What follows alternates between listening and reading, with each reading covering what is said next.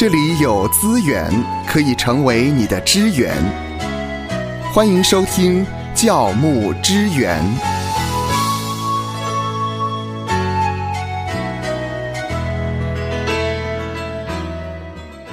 在上一回的教牧支援，我们谈论教牧人员外遇的各项成因，以及会发生外遇及被外遇的特质，还有他们的处境等等。那么，在今天的这一回里面，我们要讨论的是怎么来防范在教会外遇的发生。那外遇之后呢，教会该如何的处理？这样的教牧人员，他是否合适再重新回到教会来服侍呢？首先呢，我们来看外遇前呢，应该可以如何预防的问题。好，是的，确实预防胜于治疗。是的。第一点呢，其实应该要戒绝一切的啊，在不管是教会内外，都要戒绝一切的暧昧关系。其实外遇呢，往往起于一丝丝的暧昧。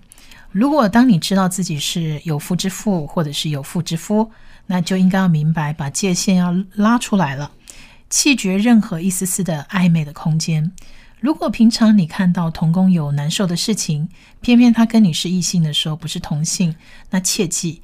并不一定要你去安慰这位童工，嗯，或许你可以传播温暖，让其他适合的同性去安慰他。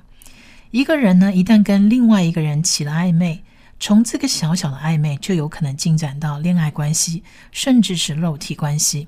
我们平常所谓的“啊，我只是问候一声，只是安慰一下，我们又没有怎么样”，这只是自我感觉良好罢了。一旦无形当中呢越过了界限，情感其实就一发不可收拾了。当我们在服侍弟兄姐妹的时候，最好是弟兄服侍弟兄，姐妹服侍姐妹。第二点呢，就是要抵挡撒旦的攻击，可能就是要问自己：为什么婚外情会发生在我身上？你也许呢会问自己：为什么婚外情会发生在我身上？那我可以采取哪些预防措施？婚外情是不是事先就有预警呢？即使全世界的人都认为你是个好人，也有幸福美满的家庭生活，但这并不能保证你的婚姻不会出轨。稍不留神，婚外情还是一触即发。这个彻底粉碎我们过去一厢情愿的认为说，婚外情只会发生在婚姻不幸福的人身上，是因为他们的婚姻充满太多问题了。婚外情怎么可能发生在我这么正常的婚姻关系里面呢？可是，童工们，圣经提醒夫妻说，要提防并擒拿毁坏葡萄园的小狐狸，就好像雅歌的第二章十五节提的，他说要给我们擒拿狐狸，就是毁坏那葡萄园的小狐狸，因为我们的葡萄正在开花。婚外情呢，常在不自觉当中呢，不请自来。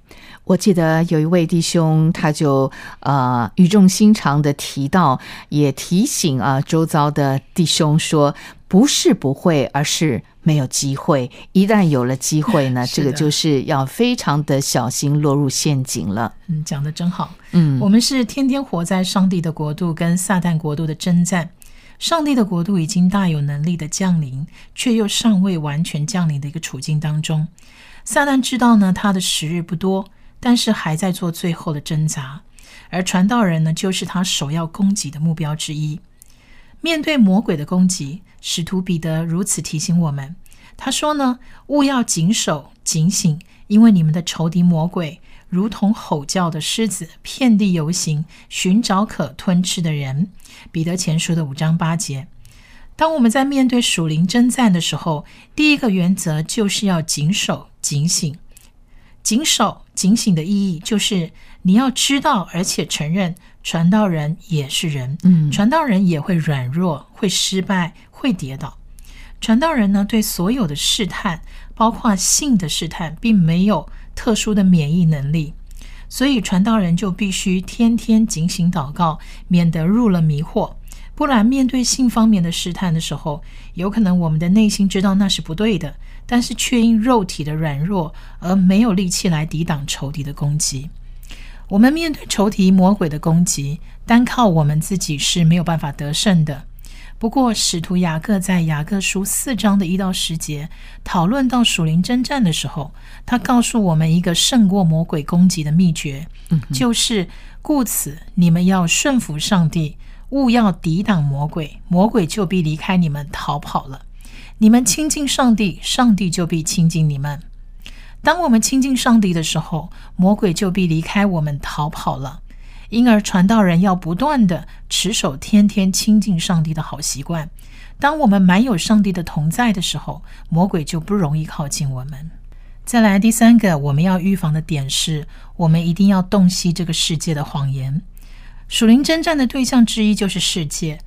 世界呢，在以弗所书呢二章二节是用今世的风俗来表达，在雅各书四章四节是用世俗来表达。世界所代表的意义就是世上所流行的错误价值观。这些错误的价值观呢，基本上都是来自魔鬼的谎言跟欺骗，但是却被大多数的人所相信跟接受。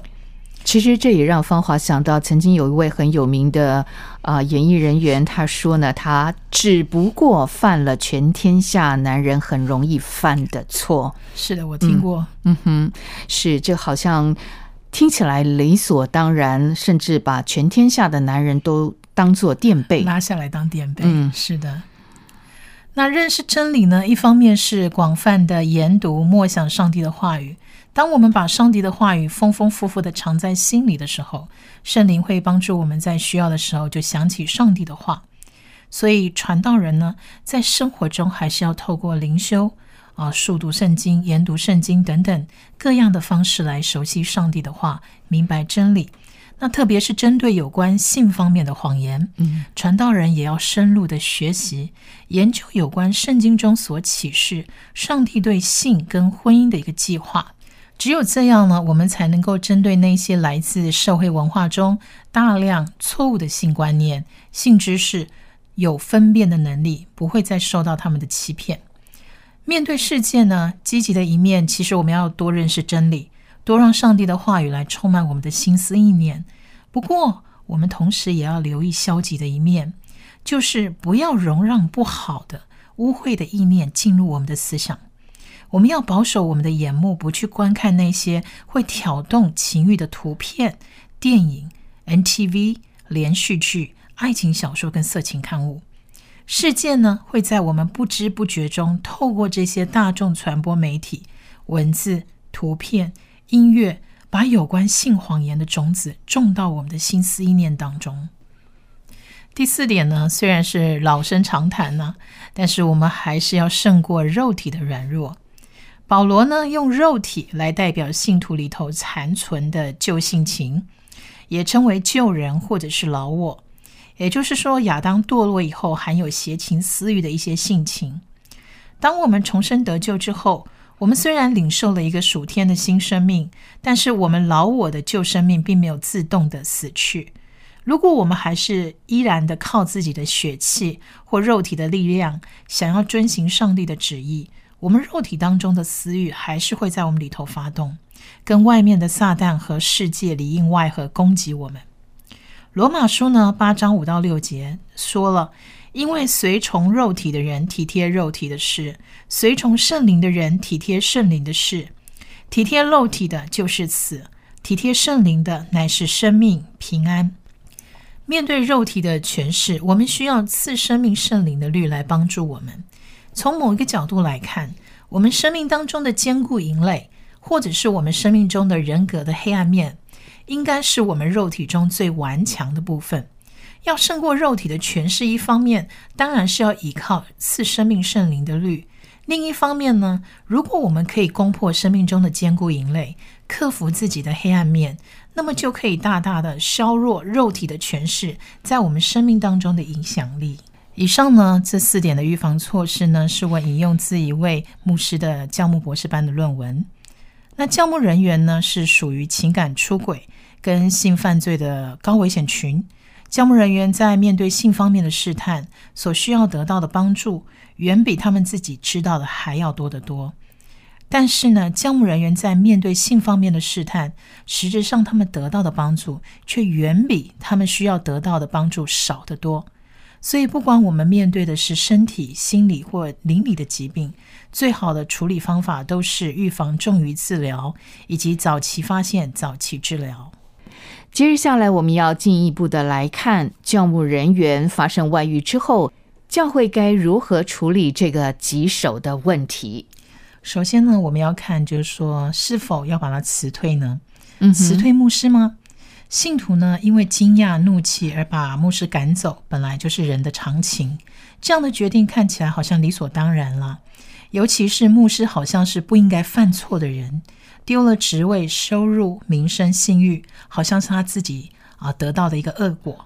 也有信徒认为说，可以容许牧师留任，就等于认同了他的错误行为，这样有损于教会的圣洁，所以务必要把他赶走。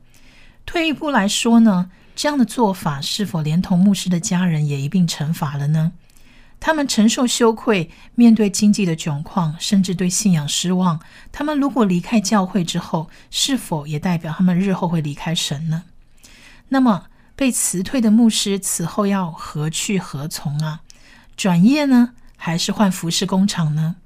被辞退的牧师呢，这个时候能发挥的影响力就大大的受到限制。有些人呢，可能会转成医院的院牧，或者是干脆离开了圣宫。甚至如果有时候他换地方牧会，过去的事件还有可能再反扑，那牧师会背负这样的阴影跟这样的残累，就没有办法全力服侍了。是的，我们很常见的是某一位牧师发生婚外情的事情，而遭到了教会的辞退。当他找到另外一间教会，预备重新出发的时候，没想到之前的事情就传到了这个新的教会童工的耳中。那当然，这些的童工会非常的不满。认为牧师的前科将会影响他在家庭、婚姻、事工上的领导形象，所以就决定呢，请这个牧师离开了。啊，实质上呢，培养传道人或教牧人员实在是非常不容易。领受神的呼召，确定服侍方向之后，这个准传道人到底要经过多少年的神学教育？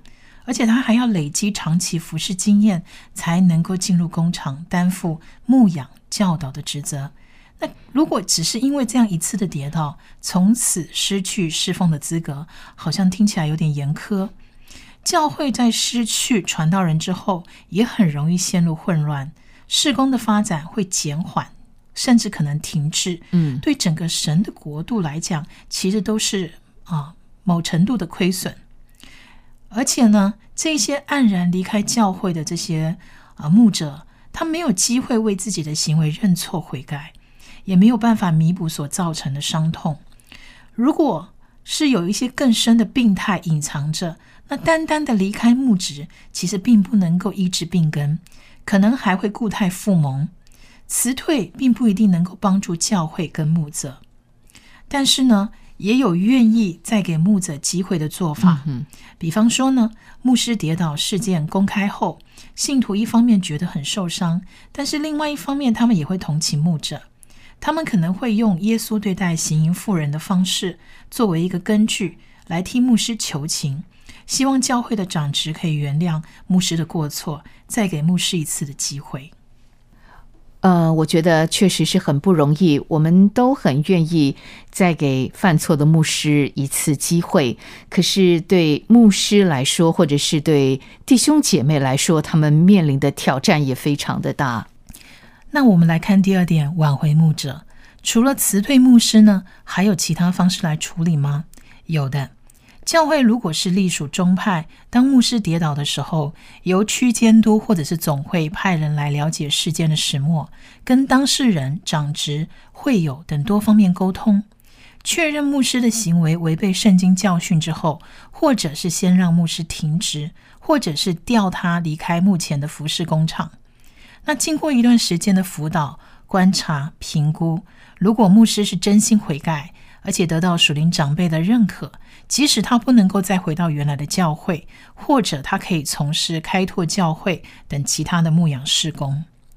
那跌倒的这个牧师的去留，对教会来讲会是一个相当重大的决定。如果教会还处于震惊当中，肯定就很难心平气和的去处理，因此可能可以邀请受会友信任、德高望重的属灵领袖，或者是专门在解决这种冲突的机构，一起协助教会衡量不同决定带出来的不同结果，或者就可以减少伤害到最低。那处理事件以及决定牧师去留的时候，如果不以报复惩戒为出发点，而以挽回作为一个考量的话，整个过程会很不一样。此外呢，管教不是只有惩罚一种方式，还在于如何帮助犯错的人事后改正。牧师犯罪不仅伤害家人会友，也伤害教会跟神的国度。但是什么罪是不可饶恕的呢？就好像约翰一书一章九节提到的。我们若认自己的罪，神是信实的，是公义的，必要赦免我们的罪，洗净我们一切的不义。再来第三点呢，是悔改跟饶恕的问题啊。牧师跌倒呢，必定带来伤害，要求弟兄姐妹放下心灵所受的伤痛，重新去接纳牧师，其实真的很不容易。嗯，然而要得到神的赦免，得到人的饶恕啊，这个牧者必须先认罪悔改，犯错的牧者要能够真心的负责。他也要能够诚心的悔改，还要有一定的耐心来疗愈自己的伤，或者是自己的疾病，然后最后才是虚心再起。至于牧师呢，应不应回到牧养侍奉的岗位呢？应该要先问问看时机是否合适。如果是没有耐心经历疗伤复原的一个过程，就很着急的投入新的侍奉，这并不恰当。如果急于回到合场，而他的伤口尚未痊愈，同样犯罪的情况很可能会再次出现。刚才我们提到的是牧师本人呢，但是我们知道呢，这个当中的受害者还有他的家人了。是的，我们关注的焦点不应该是只有在犯错的牧者一人身上，而也要顾及到犯错牧者的家人。因为他们感受到的是最深程度的背叛、羞耻跟伤心，好像轮番的折磨他们。这个曾经家人最敬重的人，今天却跌倒到这种地步。家人们呢，需要大家的同情、爱、关注跟开导。遇见这种事情呢，许多教会的弟兄姐妹其实都不知道该说些什么，所以他们选择了沉默。但是如果我们适时做些事情，某种程度来讲，也可以照顾到这些家人的心灵，减轻他们所受的伤害。比如说呢，有一位教会成员，他给牧师的配偶跟孩子写了一张纸条，他说：“我没有忘记你们，我会陪着你们走过，我会为你们祷告。”嗯，而这张纸条让一切都变得非常不一样。是，我想呢，当啊犯错的牧师或家人，他们收到了这样的一个纸条之后呢，他们一定会非常的感动。是的，再来我们看第五点，就是为和解铺路。在神那里呢，最理想的计划就是夫妻双方还是能够再继续在一起，共同对抗这个糟透了这个严酷的考验。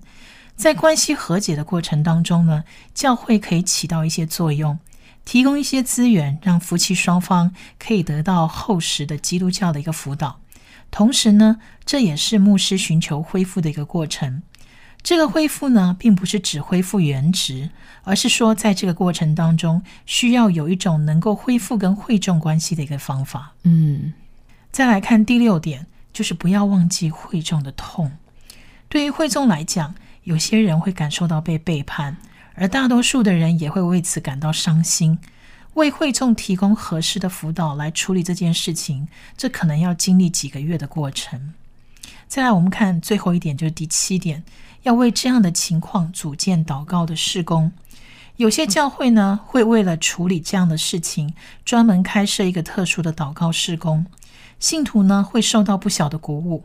教会在开展这样的祷告事工的时候，就已经设立了一个明确的目标，那就是要坚持一定的时间。这样的祷告事工呢，将会给因此受到影响的教会带来一些显著的变化。是的，总之，教牧人员，特别是牧师婚外情，绝对是一个巨大的灾难。但教会却可以按照圣经，带着挽回和同情的心来处理这样的事情，将伤害减到最低，展现属灵生命的成熟度。愿神赐福收听节目的你，就让这一次的教牧支援成为你侍奉的资源。